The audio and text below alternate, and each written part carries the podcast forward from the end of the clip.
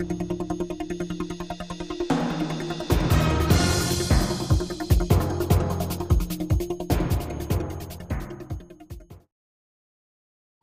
is Mark Pender for Econoday with Mark Rogers, senior economist for Econoday. There is still no budget, and the government shutdown continues. How is this, uh, Mark, affecting the economic calendar?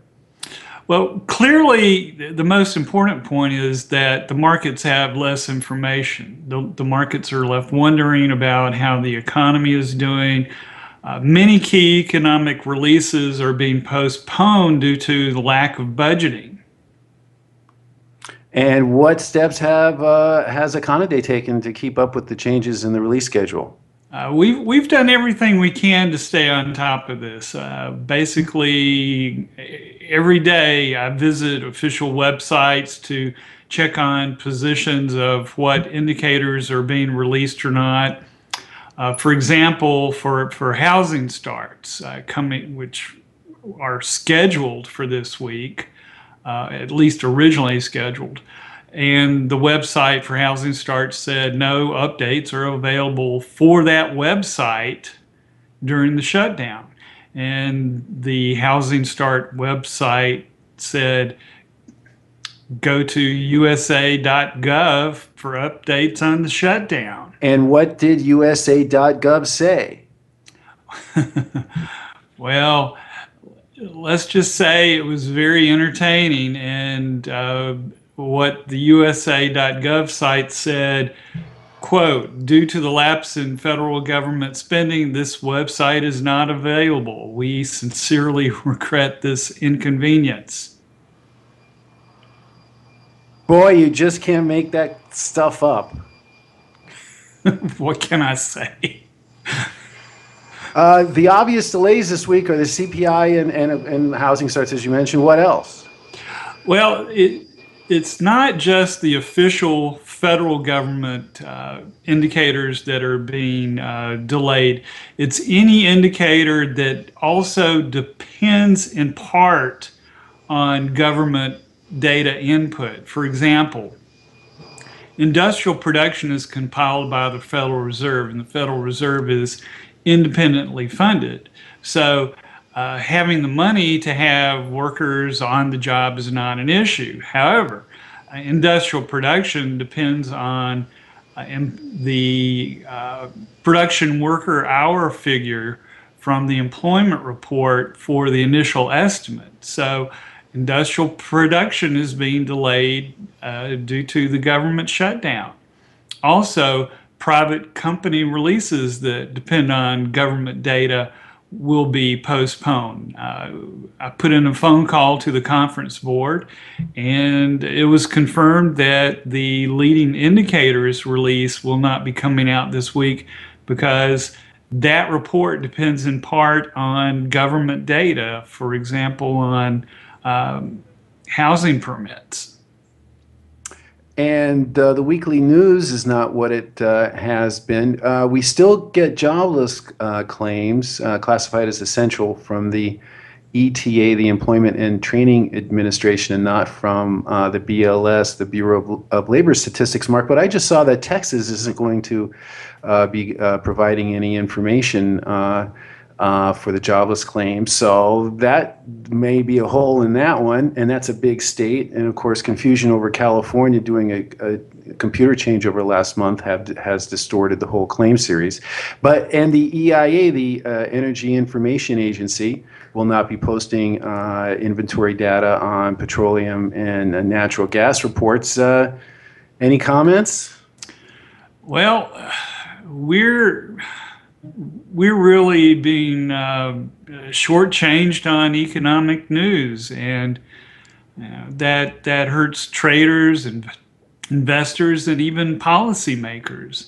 It's truly amazing how many workers have been sent home for statistical agencies. Uh, for example, uh, for the BLS, they've gone from and this is from their website where a page was posted before they stopped updating, uh, went from 2,409 workers to three employees. Boy, you wouldn't want to be one of those three, I wouldn't think, even though you have a job, though, I guess. uh, they, they probably are having more than eight hour days. Yes. But, but in comparison, for the weekly uh, jobless claims figure, uh, the ETA is doing much better. they went from 1,107 to 28 employees. So the ETA uh, is vastly more uh, employed currently than the BLS. Oh, so what can we uh, expect this week uh, for the calendar? What we can expect are the, the indicators that are not dependent either directly or indirectly on federal government data. So that basically leaves the regional Fed manufacturing surveys, Empire and Philly. Then we also have the NHA, NAHB Housing Market Index. Of course, the Fed's Beige Book, which is going to probably be the biggest release this week, jobless claims, and of course, weekly store sales. And that's the Tuesday releases with Redbook and ICSC Goldman. Uh, in some, then, what is the problems in uh, in the postponement of the indicators? It's still the, the gridlock regarding the federal budget. There, there's been no federal budget enacted, and it appears that the various politicians won't back down on their positions. Well, we did have divergence last week in the markets, turning to the markets. What were the views of us, uh, the stock traders versus those in, uh, in the bond traders? That's a very interesting question. And uh, it's often forgotten that the traders in the various markets take different uh, perspectives of economic events. Uh, for example, last week we saw on Friday a, a rise, Thursday and Friday, if I recall correctly, uh, a rise in equities. But if you look at uh, the, the Treasury market, there was a completely opposite view. Uh, well, the, the stock market was essentially optimistic about resolution of the, the uh, debt ceiling. However, if you look at what happened in the Treasury market, it was the exact opposite reaction. Uh, the big issue was that the one one month bond rate jumped significantly and we generally just don't pay much attention to the one month bond rate because the Fed's target rate uh, is basically going to be low for quite some time, and that that ties in with the one month bill.